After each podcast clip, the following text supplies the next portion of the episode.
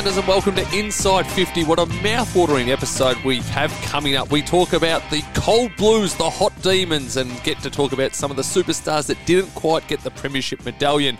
But two gents that did get the premiership medallion. Between us, we have four of them: Jimmy Bartel and Shane Crawford. I've used that gag a lot, Jimmy. I'll continue to use it. It's some of your best work, Quinny. Uh, I think uh, you know people have those little calendars each day. It's got word of the day. I think you've just got the same gag that you just keep turning over and pulling off and just starting your day with. It's, Another- it's very greedy, isn't it, Quinny, having three? Jimmy Yeah. Bartel having three. Yeah. We'd And have four, and you'd have none if he had his way. throw in a Brownlow as well. That's very greedy. You Do- know, is you got to share it around. Was there a year though that you thought this, you know, your Hawk side, uh, obviously the one that you won, but was there a year where you went, right, this side probably should have won the flag? You know, when you sit No, back, never.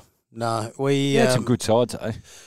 We did when I first started. It was unbelievable. We Hmm. just came off a premiership in 1991. That was, you know, so I started pre-season, and um, you know, I knew I was going into a very experienced side, but never, never did I think we were ever good enough. Maybe that was a problem, Quinny. But I was just being realistic about it. Not until when we started to win. You know, probably 2007, 2008 is when we started to believe that we were good enough. But in terms of timing, unfortunately, your timing going to Hawthorn couldn't have been any worse. You look back at the dominance over Mate, the last I, I 50 dragged years. that club down to the absolute lowest. That's we rough. almost merged with the Melbourne Demons, and um, we almost disappeared as a football club. We had no money. We couldn't attract any players to come and be a part of our club because they weren't sure if they're going to get paid at times. Uh, then we rebuilt. We were competitive, but we we're never ever going to be.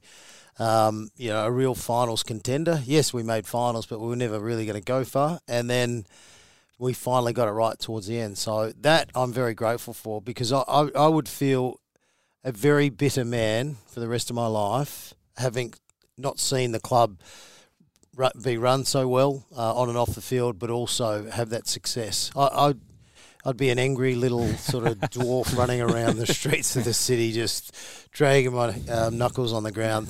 What about me? Bad me. Why did I do that? And then I would have been questioning, why didn't I go to Port Adelaide? Why didn't I go Well, to Sydney? well, we've, we've spoken about that before. Sorry, Quinny, I- I've jumped in here. No. But you raised a good point. There's the the merger. You, you've spoken about maybe going to the Swans and, and Port Adelaide. If if the merger did go ahead, would you have Yes. gone with, with the merger, or would that been a, a good jumping off Well, point? yeah, well, that's how it was sold to us. So we were sort of, we were lied to, which um, was was disappointing. I know Dunstall and, and Johnny Platten, was, you know, a lot of the players that we were told this is the only way it can go. You know, um, we have to merge. We're going to die. So, of course, as players, we're like, oh, well, we got to do whatever's right for the club, whatever we think's going to happen. And then the next day, you know, it pops up on the paper, and you know the players back the merger. So we we look like real villains. But the, the end of the day, we're just going by the board, what the board were telling us, and they were wanting us to put their hands up and say yes, we're on board. So then they go to the media, and then you know, hopefully they can get it across the line. But um, I, I was told, listen, we're going to put all the young kids together from Demons and also uh, the Hawks. So you got guys like. Uh, you know, at the time, I think Jeff White was up and about, or uh, David Neitz was up and about. You know, so those types. So we're going to put a really good young team together. Um, and you know, I was told that you know we're going to do well. We're going to win flags, and it's going to be a great journey. So, you know, you go okay, whatever works best. You know, as a young kid, you're just trying to fit in, trying to be a part of a team. Um, but you know, little did we know the behind the scenes and all the ongoings behind closed doors, uh, where it was pretty much turmoil. I think Jimmy was saying, though, would you have gone and played for the Sydney Swans or Port Adelaide if the merger went through? Would you have stayed and been a proud would've- Hellborn dork? I would have been a Dork. dork. Yep, the, the Hawks and the Demons, the Dorks. Yeah, I, I would have. I would have played for the Dorks. Yep, and it was going to be. What was it going to be? It was virtually going to be a Demons jumper with a little The hawk, yeah, yeah. a little hawk there. But They you ripped that off, those and it was jumpers. just a Demons jumper. So, um, yeah, no, I definitely would have been a dork with Nita. Big David Neitz would have been there, and um, Captain Dork. maybe a Captain Dork. Yeah, Yeah. Vice Captain Dork. Who knows? Didn't think we'd go down this path, but I No, do sorry, love, I- no, I love hearing about it because it's one of those things. Even all these years later, there's still new stories that come out, Yeah, and a lot I- of and do people you know only what? know what they were told. I, I was shattered for the older players. You know, guys like Andy Collins, who's now um, you know helping out with Box Hill, and uh, Ray Jencke, because they still had a few years to go and they'd been great servants for the football club. But you could tell that they were extremely stressed and worried and concerned. I think Andy Collins maybe even had a go at me for saying that I supported the club, you know. But little did I know behind the scenes what was going on, and obviously him being an experienced player, he knew everything was going on. So I felt for them because their careers were virtually going to come to an end when that was very unfortunate. But it didn't. They continued on a little bit longer, and yeah, the club's gone from strength to strength. And Scotty's still making money telling the stories at Sportsman's Nights. Don Scott, he's, he's still doing his podcast with Sam Newman. I'll tell you what, I've done, I've been a part of that podcast before, and that is unusual. I tell you what, Jimmy, strap yourself in if you ever go in there because those two are the the oddest couple. They're weirdos, um, but obviously we're very good footballers, great entertainers. All Don wants to talk about is footy, and Sam doesn't want to talk about footy. And Sam leans over and virtually he turns my, uh, Don's mic off and says, "Shut up, stop talking." It virtually turns him off. He drives down from the morning to Peninsula, you know, an hour and a half to be a part of it, and then he just shuts him off. Says, "No, get out of here." That is just that's. I d- we should get him in here one day. Yeah, we might need to put that one on delay, I think, and have the our lawyers just proof listen to it before we put the podcast out. Now we're going to talk footy. We do do that on this podcast, and one team that's in the news for the wrong reasons: the Carlton Football Club. They've started the season two and three, which isn't disastrous, but what was disastrous was some of the stats against Port Adelaide last week. Port had 67 more disposals. That's okay. But what is unexcusable, they had 80 more effective disposals. Jimmy Bartel, break down what on earth happened to Carlton in that game. Well, the the same way they're getting beaten each time, and I think that's the disappointing thing about Carlton. They haven't actually adjusted even through five weeks, but you've had pre-season. How is the opposition beating us? Now we know Carlton's gone and got some extra players. They identified they need some run and zip from behind the ball.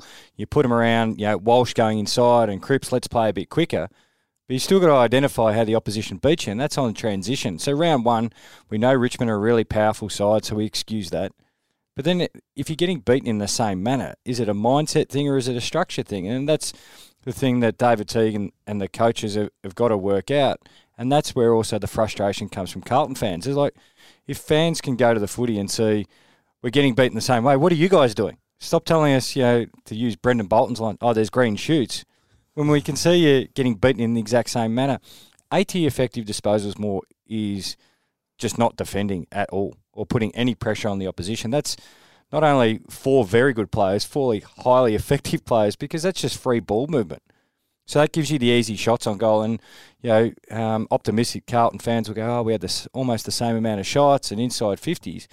But if you've got 80 effective, any AFL player, if he's got time and space, will absolutely cut you up. And then you have a look at where Port Adelaide were taking their shots. There's just no pressure. So they do the contest really well, they get it forward. But you've got to realise the opposition's entitled to win the ball well. How do you stop them? How do you um, make it life hard for them? That that's sort of being easy to play against. You know the old coaches' terms. Uh, You would have had plenty of coaches say that to you. Bomber Thompson and Chris Scott said that to me. Don't be easy to play against. And so the other factor too is, did you expect them to beat Richmond and Port Adelaide? Probably not. But you can't get beaten in that manner. And I thought they had their chances against Richmond. And again, they shot themselves in the foot. When they went forward, they just made such hard work of it. And then the Tigers would go down, not dissimilar to what happened against Port, and hit the scoreboard. Yeah, but when when you go back and look at that game, if if Dustin Martin, Cotchin, these sort of guys, Richmond talented player Shane Edwards, if they've got 20 metres of space, only 70 metres out from their goal, it's going to equal a score and Yeah. highly likely a goal because Jack Riewoldt, instead of taking his shot on the boundary, which he's still good enough to kick him, he's taking him on the 45. You know, Tom Lynch, he, he's kicking him from 30 out in front. So it there's stats that can say inside forward 50s, but I've seen sides have 60 inside forward 50s and get beaten by 10 goals. They can be shallow, they can be wide, and they don't hurt the opposition. So, what's the message this week, and what can we expect will change against Brisbane? Yeah, I'm I'm not sure. I think the Carlton um, supporters just want a strong message from David Teague, and that'll be, you know, still go after the footy, still attack it. They've got to win the contest. That's the most important thing. You still got to win the ball, but when you don't have it, cut out the releases. So it's almost like a step process, a flow chart for the players. Win win the contest, get set up really well around the contest. Win the contest. If you don't win it, make it difficult for the opposition. Cut out the releases, then get back and defend. So people go, oh, let's look at his GPS data. There's you can hide your GPS data by just running to get the ball from a kick out or running off off the bench or going to get the little you know short squeeze kick sideways. You've actually got to cut out the release to give your defenders a chance. What have you made of them so far, Crawf? Um, Jimmy's absolutely nailed it, especially half forward. That that kick has got to be um, under so much pressure um, from the opposition because that that kick um, without a bit of pressure, as Jimmy did say, against good teams, you just get totally destroyed, and that's what's happening with the Blues.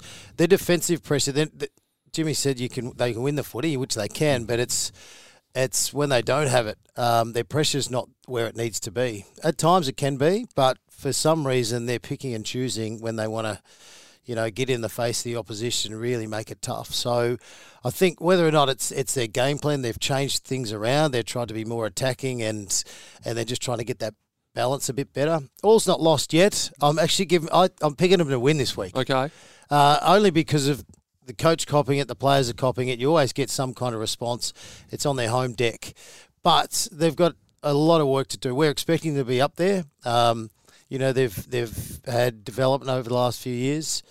Um, and they've been competitive this year. Last week was a real disappointment, which everyone was expecting not them to not to win, but hey, put up a good showing. Show us what you're capable of. I still think Port Adelaide are the best at the moment, so that's the measuring stick. Um, this week for me is Judgment Day. Not necessarily last week. I think this week, just how they can respond to things. Um, they still lack that last kick for them inside 50. That's that's an area. And also, you know, bring in some, some half backs who can really run, you know, Saad, those types.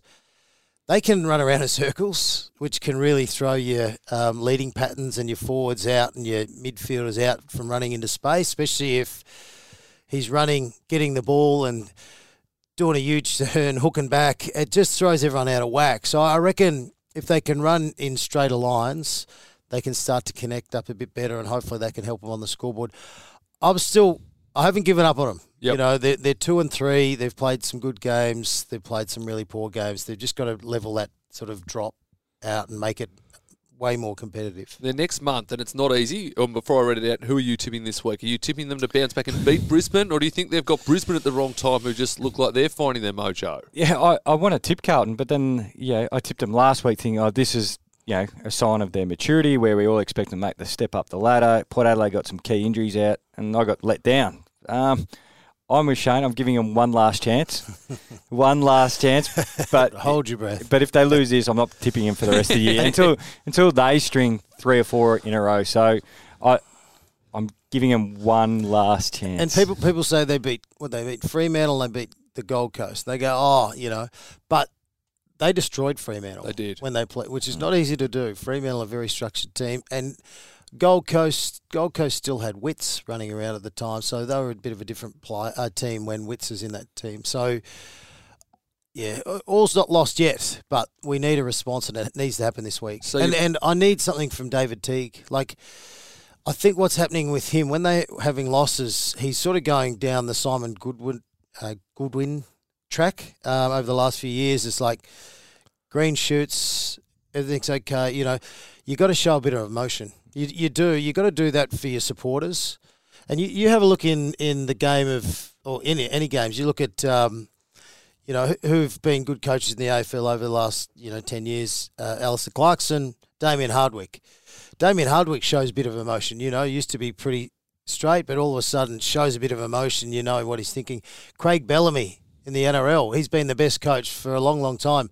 Does he show emotion? He throws people out of the boxes. so I, I just think from a supporter point of view, you can't have a coach being flatlined the whole time. So my advice to him is just get up and about. If you're disappointed, I know you're trying to look after your players, but if you're disappointed, show us that you're disappointed because we need to see a bit of emotion. I think the supporters need that and they just want to know. I know he cares. I know he's working his butt off, but they just need something visible to uh, to track. So you're both leaning towards them being three and three, but certainly not declaring them to do so. On the back of that, the upcoming three games for them: Essendon at the MCG, the Bulldogs at Marvel, and Melbourne at the MCG. Now, I'd be tipping them to beat the Bombers, but you never really know when those two teams clash. But the other two games on form, probably two of the toughest assignments in footy, the Bulldogs and Melbourne, both at their preferred venue. So it is vital they do beat Brisbane because all of a sudden, finals might be very, very far away should they lose this week. Well, if they play the way uh, they have in recent weeks against um, the Western Bulldogs, uh, the Western Bulldogs might have 600 possessions. Yeah.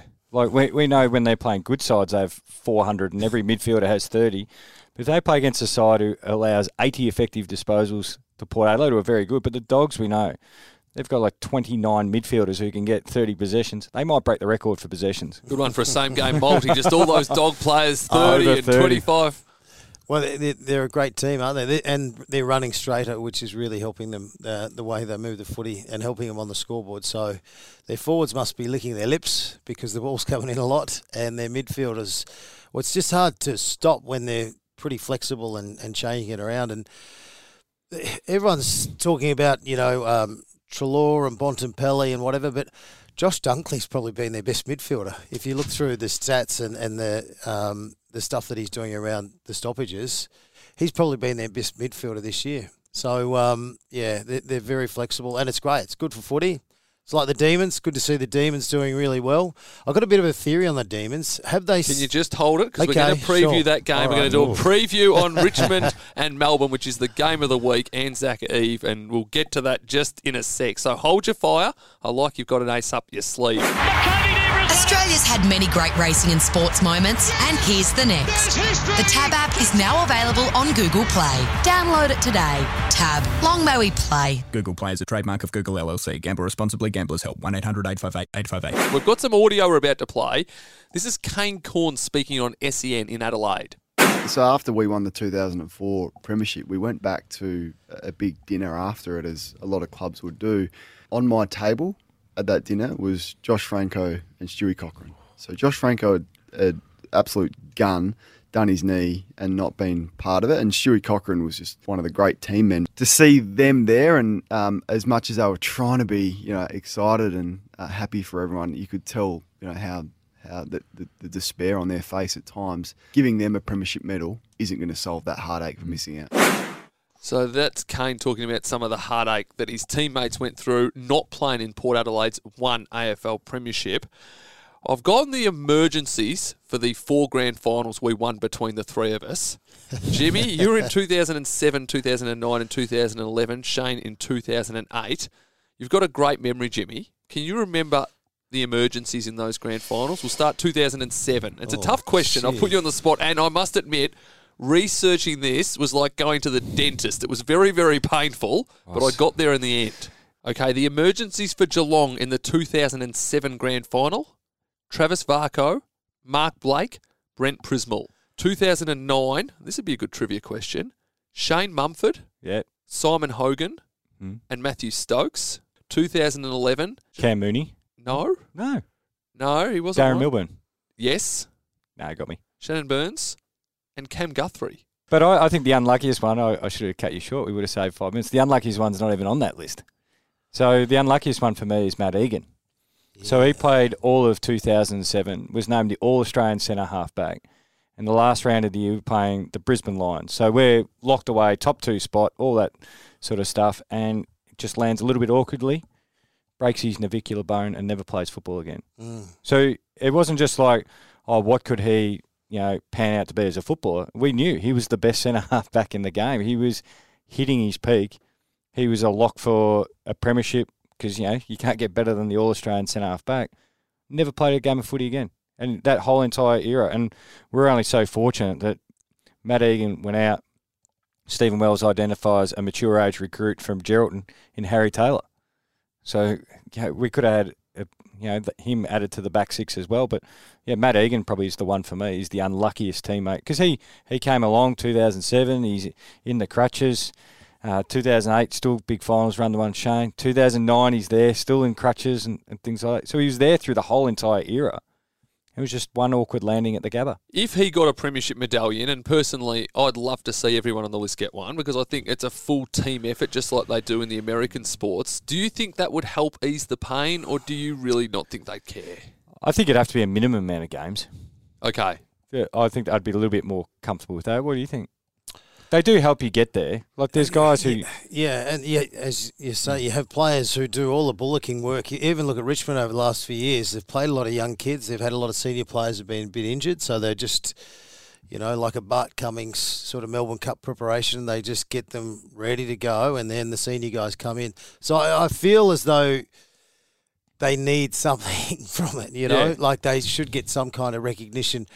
Um, which, but whether or not you know they're gutted because they're not a part of it, yes, I, I get all that. But you know, in twenty years' time, I was a part of that list. Yes, I helped them that year. I didn't play in the final, so it's some kind of recognition's quite nice. Um, but then you get in the grey area. Does everyone on the list get one, or is it just people who played that year? Even if they played one game, this it's a team game. They're still helping the team. Um, it's yeah, it's a tricky situation. Um, I don't think the AFL are going to change it. I think they're just going to go, no, this is it. Whoever plays on that day, you get the medallion. So um, yeah, I, I, it's it's a hard one. So like a Presta Giacomo, like who missed out on Collingwood's premiership, gun, you know, well loved clubman, did it all, but s- you know, because he said, oh, "I'm not right to go to the grand final," he misses out. That's where I think you go, "Oh, could you give him one?" Yeah. It depends how you'd receive it, though. Well, that's the thing, and I, I can't put my mind my myself in that mindset. But if it was one of you two that you were injured in the prelim and you didn't play the granny, if they offered you a premiership medallion, would you literally say to the kids, "Oh, go play with that. I don't really want it." Would you throw it over the fence, which is the reason they stopped giving the medals to the runner-up Well, wh- when a Collingwood player did that? Where would you premiership land? medallions right now? Where are they? Are they in a sock drawer somewhere, or you know, you're in the cupboard, or they're in storage? They're on your wall. Uh, good question. Um, What about your Brownlow? Where's your Brownlow? I don't know. that, that's not being smart. I actually, I actually don't know where that is at the moment. Um, what you moved house and it's in a box somewhere, or you? No, no, I've I've given in like all that sort of stuff to. I've got a stack of nephews, so I've given it to them. So they So some one of your nephews is running around with a Brownlow medal around his neck, going, "You're a little beauty." And kids these days don't really appreciate stuff like that. So uh, yeah, I'm sure it'll end up. You know, I accidentally threw out the, the Geelong Footy Club and now clubs are starting to. They give a little bit of something to the players, so they started making rings. They Yes. made three premiership rings, and I accidentally threw them out at the tip. and you know that there's always a tip man who Yes. like puts something Yeah. in the tip shop. jackpot. Yeah, he he found them and contacted uh, Cameron Ling, and Lingy rang me. He goes, "Yeah, your premiership rings." Go, yeah, yeah, they're here in the cupboard somewhere. He goes, "Well, they wouldn't be because I've got them." No, yeah, wow. Did you give a little sling to the tip man? yeah, yeah. A little something? Bought him a slab of cans and said thanks for that. Oh, but I wouldn't know where they are now again. yeah. i- uh, it's a hard one because So you're probably not the right person to ask about No, what these medals mean to you. no, but like, of course they mean a lot. Yeah, they mean the world. They, they do. They mean a, a great deal. But it's it's like you don't just go, okay, you walk into the house and then we've got stuff hanging all over the house. A lot of people do though. Do they? Who? I've been to a lot of Oh, sportsmen's name house. names. Name names. name names. No, th- that's if you got a little. Max Gawn's having a great season. He- Maxi. He's got a little Max shrine, does he? you know he's a footballer. See, my my kids, I, I'm like, hey, I'll give you this, and you can put it on your wall, you know. And it's like, oh no, no, no, I'd rather stick a poster of, you know, Yes. Fortnite on the wall or something like that. So, you know, I don't know. I don't know what to do. I, I really like. I've got so much memorabilia stuff, you know, and I, I was a collector when I was playing. So even, you know, we would do all Australian stuff. I'd, I'd collect the Irish jerseys, you know, opposition jerseys, all that stuff. And back in the day, I got everything framed. So I've got, I've got so many things framed. But you know what? It's, they're locked away in storage. I don't know what to do with them. I'm like, what am I going to do with it? Yeah. My, my kids don't want it.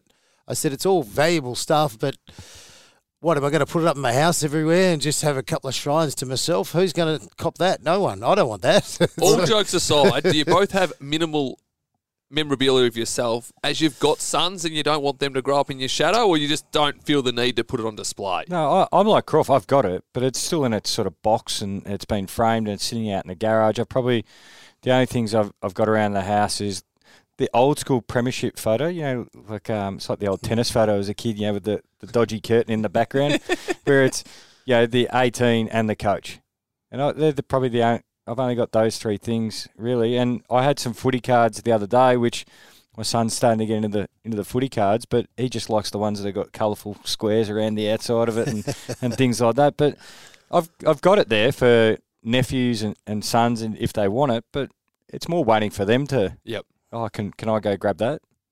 Yeah. No, I um, you know, I thought about selling off the Brownlow. I thought maybe I could invest in a horse or two, you know, just give it a go. But uh, no, my Brownlow's at the museum um, at the MCG because I know they'll look after it. So they said, "Oh, can we?" I said, "Yep, just look after it. Away you go." and at least I used to have it when I first won it. People would come over and say, "Oh, can we?" So I used to hang my Brownlow. It used to hang off a statue of a horse.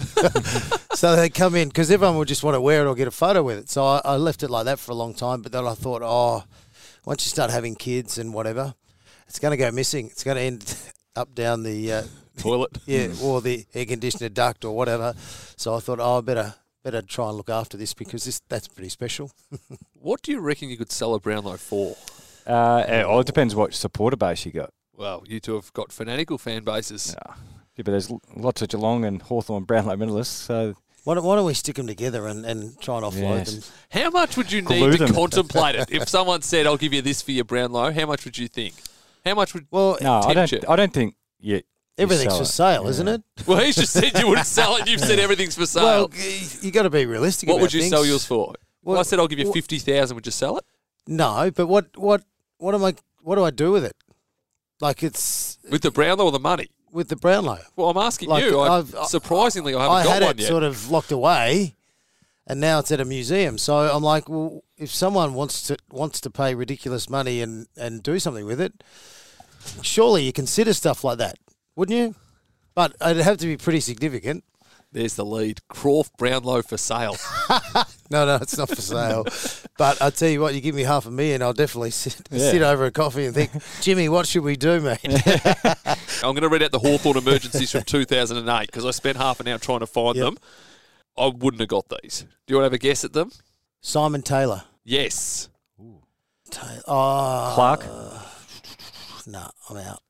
Tom Murphy and Travis Tuck were the other two. Simon Taylor played all year. Okay. All year. Well, what was he like after the granny? Can you remember? But like he, he was, yeah. No, I, I'd imagine to this day, you know, because I, I can even remember having conversations during the finals with him about why am I not playing? I need to be playing, you know. But at the end of the day, it's not up to me. Yeah. it's the coach. So Simon had done all the bullocking work, and then they br- brought in uh, Renouf because he was able to cover the ground a bit better. So that was what it was. But uh, I remember that year, Simon Taylor was told, You are not to kick the football. so he was to play AFL football as the ruckman, and you are not to kick the football. So just understanding your role is feed it off. If you're by yourself 100 metres out on the wing at the MCG, don't even think about kicking the football. so you'd see, if you look at any of the footage of Simon Taylor getting the ball, the players would just be on the bolt saying, flick it out the back here, we'll take care of it. So um, I felt, I did really feel for him because uh, he did all the work all year, did a really good job, and then they brought in a young kid who uh, who was you know going to run hard and, and give that extra sort of push going forward as well. So it's tough. It, it's tough because they're putting all- their heart and soul into it, and I have no doubt to this day, you know, it'd still eat away at him. and Renouf had a very limited AFL career, was shipped off to Port after that. Do you think that would make it even harder for Taylor to swallow? Possibly, yeah, possibly, but um, you, you'd have to ask him. He's he's a good fella, Simon Taylor, and um, you know, even now, I still get a bit disappointed for him because you know, um, you just know that he held us up most of the year. So Mark Blake was emerged emergency 07, but he was in the side all the way up, and he played the preliminary final, that one against Collingwood, the couple of points, and he had a really shaky grand final. And our VFL side were playing in the grand final, and Stephen King had missed most of the year, played a blinder in the VFL grand final, and the coaches went, "I think we have to play Stephen King." That's right. So Stephen King played the VFL grand final. They won, came like parachuted his way into the side, put Mark Blake out. But then Mark Blake, you know, had that you know Yeah. burning desire to prove everyone wrong through eight and 2008. Stephen King got shipped across to St Kilda. First bounce 2009 grand final. Stephen King versus Mark Blake. Didn't they both just charge at each other with knees up? Yeah, right. That's right. So, it, in a, that would be like an ESPN 30 for 30 documentary. They love like, that sort of stuff. Blake got dropped. King, who'd been there forever, comes in, and then all of a sudden, a few years later, he got his vengeance. Yes, exactly right. That's a good one. It's a hard one, but at the end of the day, you you got to pick the team that you think can win. That's, you know, like um, loyalty goes out the window, especially when there's a grand final on the line. You, you've got to go. Okay, what is going to make us win? We need more run from a big, tall ruckman. Yes, we need them com- to compete. We're not going to win the stoppage, but we need someone who can run and try and open up a bit of space. So. You, you know, you you got to go with your very best side. You you got to pick who you can get through. And what's happened, um, and I think few sides have learnt um, from some finals efforts, some poor grand final efforts, is that you you can't pick too many injured guys either. You know, you you might be able to get away with one. Um, but you can't go any more than that because of the way the game's played and the speed of the game these days. You cannot, if there's a question mark there, they get wiped. And unfortunately, we saw with the, the Giants um, back in my day when the Hawks um, lost a, grand final. You know, they took in a, probably a couple injured as well. So um, I think Richmond learnt from that as we well. We did it as well in 08. Took too many blokes underdone. Yeah, and it costs you. It costs you. So you know, it's I'd love to be in those match committees, just listening to the discussion of everyone. And the most important person in those match committees is the fitness advisor and the doctors. How far can we get him through? What can we do? And then they're the ones probably picking the team, saying, "Yep." And their heads are on the chopping block. That's probably why you said the doctors disappear from the club the very next year. Australia's had many great racing and sports moments, and here's the next.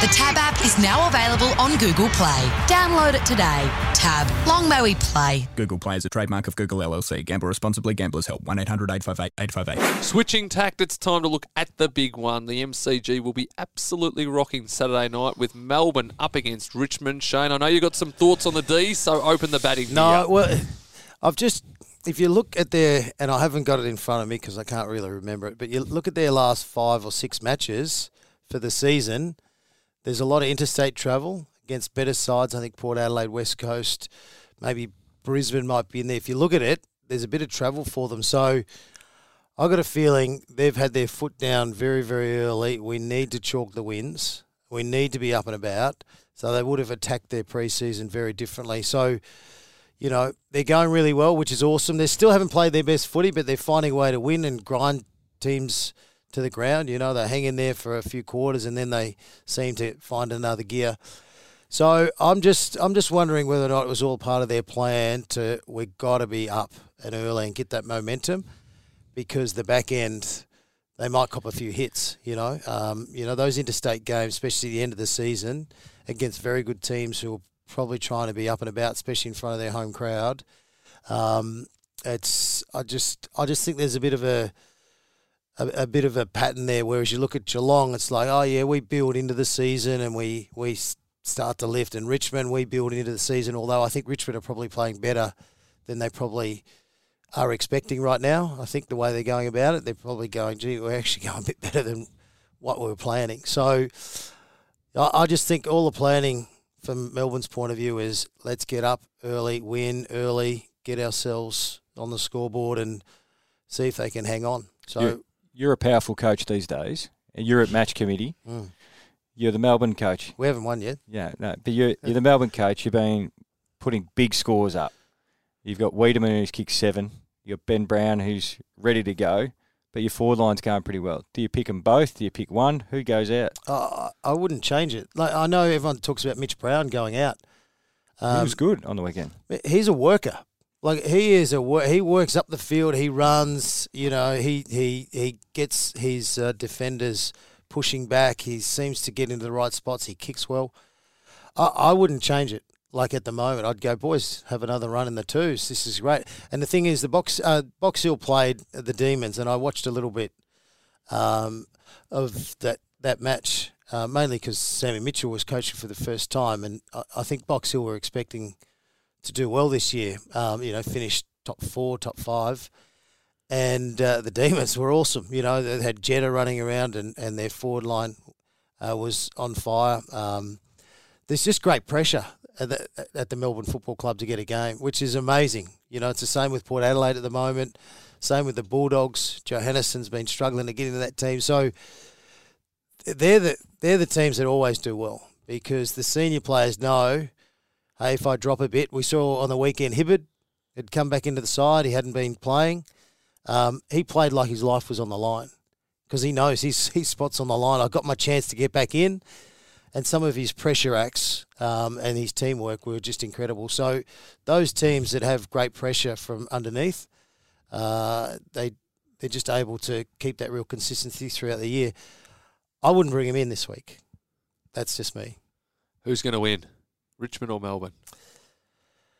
I, I think Richmond are going pretty good. Like I know you had an easy win last week, but I, I love their match against Port Adelaide because Port Adelaide for me are the measuring stick. So if I had to pick one, I would be picking Richmond to win. James, Tigers, because it's just more on the known quantity. You know what Richmond's going to produce. Their their second half against St Kilda. I know the Saints just came to a grinding halt, but it was the manner that Richmond played. They had that running power back, which when they had the um, all their premierships years, you just have that in your mind, them just leaving the contest. They've got guys who know their role really well. And I think they actually match up their back six matches up well against Melbourne's forward six. So you can swap Grimes on and um, Asprey and these sort of guys. Balta can go to McDonald. So I think they've got actually Melbourne's uh, forward six. You know, it's got the matchups for them. It's uh, yeah, I just think only Tigers just because they're the known quantity. I think Richmond will win by 14 points, and I think it will be good points. for Melbourne to get close and lose because if they win this, it might get a little that. ahead of themselves. It's never- early season. Stop that talk. That is, You know, it'd be good. Centre bounce, Petracca, Martin, Yeah, that will be good. head to head. Just let them go. Take it. you each don't other like that one, do you, James? No, it's ne- it's never good to just go. Oh yeah, we did well and we lost. No, no. You you obviously can take a lot of positives out of a loss. Such a midweek sport mentality. do you know, like, what- what's good for the sport is if the Demons win. Because you know what, all their supporters are going to be saying, cancelling their ski "We passes. are on. This is our year. Away we go." And just gets the football world talking. You know, everyone's going, "Oh, Richmond, they're probably not the real deal," but we know they they build into a year. So The only disaster would be is if Melbourne got belted. If Melbourne lost by seven goals, then all of a sudden everything that's been said about in the last three years comes out again. No, My point just- is, if they lose a close game, Yes. they're still got to be respected, Yes, and yes, they're still on track, and they're still going to be there. Nathan Jones is 300. They're not going to Yeah. get belted, I can assure you. You know, they're going to obviously they're going to try their guts out every week, but um, you know, it's pretty special. Um, you know, to run out with a player who's going to play their 300. So I'm sure they'll be up and about, and it's going to be wonderful. It'll be a fantastic game to to be there and watch. But I, I've got a feeling it's going to be on. It's going to be awesome. It's going to be a great atmosphere too. They do that night so very well. Now we're about to get Crawf's best bet and best multi for the weekend. So as he grabs been the on fire with notepad, these. he's been tipping very, very well. He scoffed Oh. at my four leg multi last week, which got in thanks to Geelong Yeah, as the four legs for a dollar twenty, It was please. even You know. money. He's good like that, isn't Hey, Hey, even no, money. whatever works. Jackie Hey, Reed sat in your chair and said she was going to back Essendon. I said, you know how much you'll get if you have ten dollars on the Bombers? Nothing, because they're going to lose, Jack, Yeah, and that was the just- case. I was just giving you the ten dollars. Could pay for a new colour, which I do need. Now, James, who's going to win this game on Anzac Day? Collingwood or Essendon? uh, Essendon. Oh yes. Yeah. Any reason? the Uh, lesser of two evils on form. Yeah, uh, surely they win one, don't they? De Goey goes out. To go Howe goes goes out. That, that's more it. They, they're still fiddling around with who plays where. Do they leave Darcy more forward? All those questions. Love seeing Brodie Grundy push forward. That makes him um, more dangerous. This is what we were talking about as far as their mix in the midfield. It, it gives them more of an attacking option if he can get forward hard. Um, I think the Bombers are going okay. Like getting Brisbane after two weeks away in the wet, I'm giving them a little Yep, yeah pass. a on little that. pass. a little, little, very Mini pass. it- this is another one. If Essendon lose, not tipping him for the rest of the They go in the bin, like for tipping. Yeah, They well, got- Carlton supporters will cringe because they'll be up against them the week after. Carlton supporters will be cheering the Bombers in Well, this th- one. That's my problem. If they both lose, I've got them both in the bin. for who do I tip? I Um, like it. It The Binny Bartel game. what if Collingwood lose? I tell you what, the world is going to come crumbling We down. might. It could. Not like, it could uh, get uh, at momentum. the- Jimmy Bartel to coach Collingwood. At the moment, yeah. Oh, yeah, it'd be amazing. This is Any- Geelong and Hawthorn people who seeing the big Melbourne clubs in trouble. look, look at the smiles on our face. This is like seriously, like everyone's been going, "Oh, Nathan Buckley under pressure, Collingwood under pressure." I'm like, just give them time, let the year settle down and, and get themselves going. But you lose this one, she's on. Like if Collingwood lose this one, she's on. They're my best bet this week, Collingwood. I, I, I thought last week they were pretty good against West Coast. They obviously had injuries during the match. Um, their form's been fairly decent, and I just think, I don't know, I, I just think that they will win. You know, Essendon are playing some young kids, which you know they've all got ability, but at the end of the day, they're all young kids. You know, you're putting, you know, some of them on a steel side bottom at some at some stage, Steele Sidebottom's going to be on. You know, so they're super smart player. You won't get a smarter player than um, Steele Sidebottom. I I just think Collingwood uh, win. They're, they're my best bet for the weekend. Well, Tab's got a pretty good offer for mine on the Anzac Day match. You can get $5 on either Scott Pendlebury or Zach Merrett winning the Anzac Day medal. We know Scotty Pendlebury's won three already, and Zach Merrett showed he's in good form last week against Brisbane. So I dare say that offer will be popular. I apologise uh, if I offend anyone in my multi, but I'm picking Adelaide to beat the Hawks down in Tassie. Adelaide are outsiders against the Hawks, but um, Adelaide can run.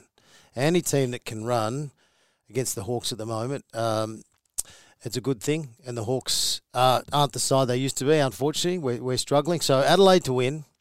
The Blues in an upset against Brisbane because their season's on the line. And we saw a few weeks ago with the Giants, and we also saw with the Saints, there was a great response. We're thinking that might be the case. And we're going to bring it home with Collingwood by 20 plus points. So plus. Adelaide to win. Just doing the. Uh, This would be Adelaide to win. Yep. Collingwood by 20 plus, and the Blues to get up. Will in this get you new against change rooms Brisbane. at Ardmona if you win this one? And we need them. There's a few snakes in the. Uh, at the. But uh, anyway, yeah. No, I thought, Do you know what? It's worth a crack.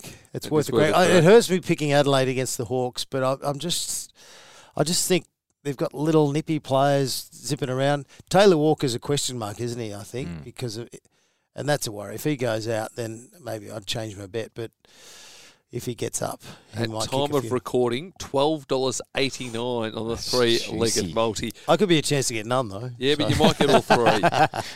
I'm taking as my. I'm having two bets this week Two bets at win. two dollars twenty. Oh, that's Geelong one to thirty nine and a half against West Coast. I think the Cats will grind out a win, and the Eagles Geez, will do they're rusty. Oh, they are rusty at the moment. The That's Cats. all right, that's like, okay. It's not all right if they don't win. He wants some rusty, but just Uh, not they- Yeah, I don't too want rusty. them too on song. And I think North Melbourne plus 44 and a half against Fremantle's a bet. Fremantle, they just can't convert their chances. Where's that at? It's in Perth. Ooh. And I, mm. I've been a little bit, ever since they got uh, absolutely blown off the park against the Bulldogs, I've been relatively impressed with North. So, so with the Yeah. Cats and the West Coast Eagles, the West Coast Eagles are going well. They've had one little lapse, but apart from that, the Bulldogs they've beaten up, you know, virtually near the siren. They, they were very good against Collingwood. Their ball movement, their skill level is just the way they're flicking the ball around at the moment. Their forward lines, you know, I'm I'm concerned with Geelong. Like I know, yes, they ease into the year, but they've fallen across the line twice. You know, they've got a good side who's up and about. I think you need to rethink that bet. Yeah, have a good look at yourself. will you? No, I'm, I'm more upbeat about Geelong than a lot of people. I think they're moving the ball too slowly, but when Dangerfield gets a few games under the belt, Jeremy Cameron He's not playing. back. He's out. He's no, no, I know, but I'm talking for the year. So do you reckon Cameron will change the way they play? I hope so because I wanted to hmm. move the ball quickly and have the one-two hmm. punch with Cameron Hawkins up forward. So their star player Dangerfield, he goes out. Jeremy Cameron comes in with a suspect hamstring, Ooh, it's cold down and he's never played It's with cold Tom down Hawkins. Geelong for West Coast. Never played with Tom Hawkins. So all of a sudden, do they run in, you know, in front of each other, or they? I'm sure they'll be Said very the same well about drilled. Lynch and Riewoldt. They're just counting the premierships they've won together. Yeah, but as we hang on. speak. How long did it take Lynch to get going though? It took him like nine months. It was when Riewoldt went out of the side Yeah. he started to get going. Yeah, it took him a long time. You're not off time. the Cats, are you? No, I'm not upbeat. I'm not downbeat. I'm just beat. Jeez, they're boring to watch though. For such a talented team. Mm. Yeah, they they want to play the game in a machine-like manner. Yeah. Everyone is where they need to be. The ball needs to move like that. It gets them to the top four though. It's not exciting. No, but it'll do enough to get the four points And this I, week. I don't think Chris Scott's worked out his best team yet. You know, because he knows that he needs that run. He's got those experienced players, a few injured players. So I, I, it's very much a work in progress. Is it Yeah. safe to say he's never been the same since he stupidly pushed Jay Bartel out the door and cost the club a premiership? Why are you baiting? You do need a cut and colour. the Seriously. die sunk into your head. I think. well, you look at what Brisbane's done, you know, they brought in Hodge and they brought in Birchall. They want experienced players. Yep. And those two, seriously, they'd come last in an endurance race, you know. Like they'd be out the back, but you need that experience. So, you know, some coaches think it's all about the, the young kids coming through, and then others go, no, we need older guys from a training point of view, on the track point of view, and in a game point of view, just setting up everyone. You need those coaches out on the field. Nothing from you. I agree with the man. Gents, it's been an absolute pleasure. And punters, you've been listening to Inside 50.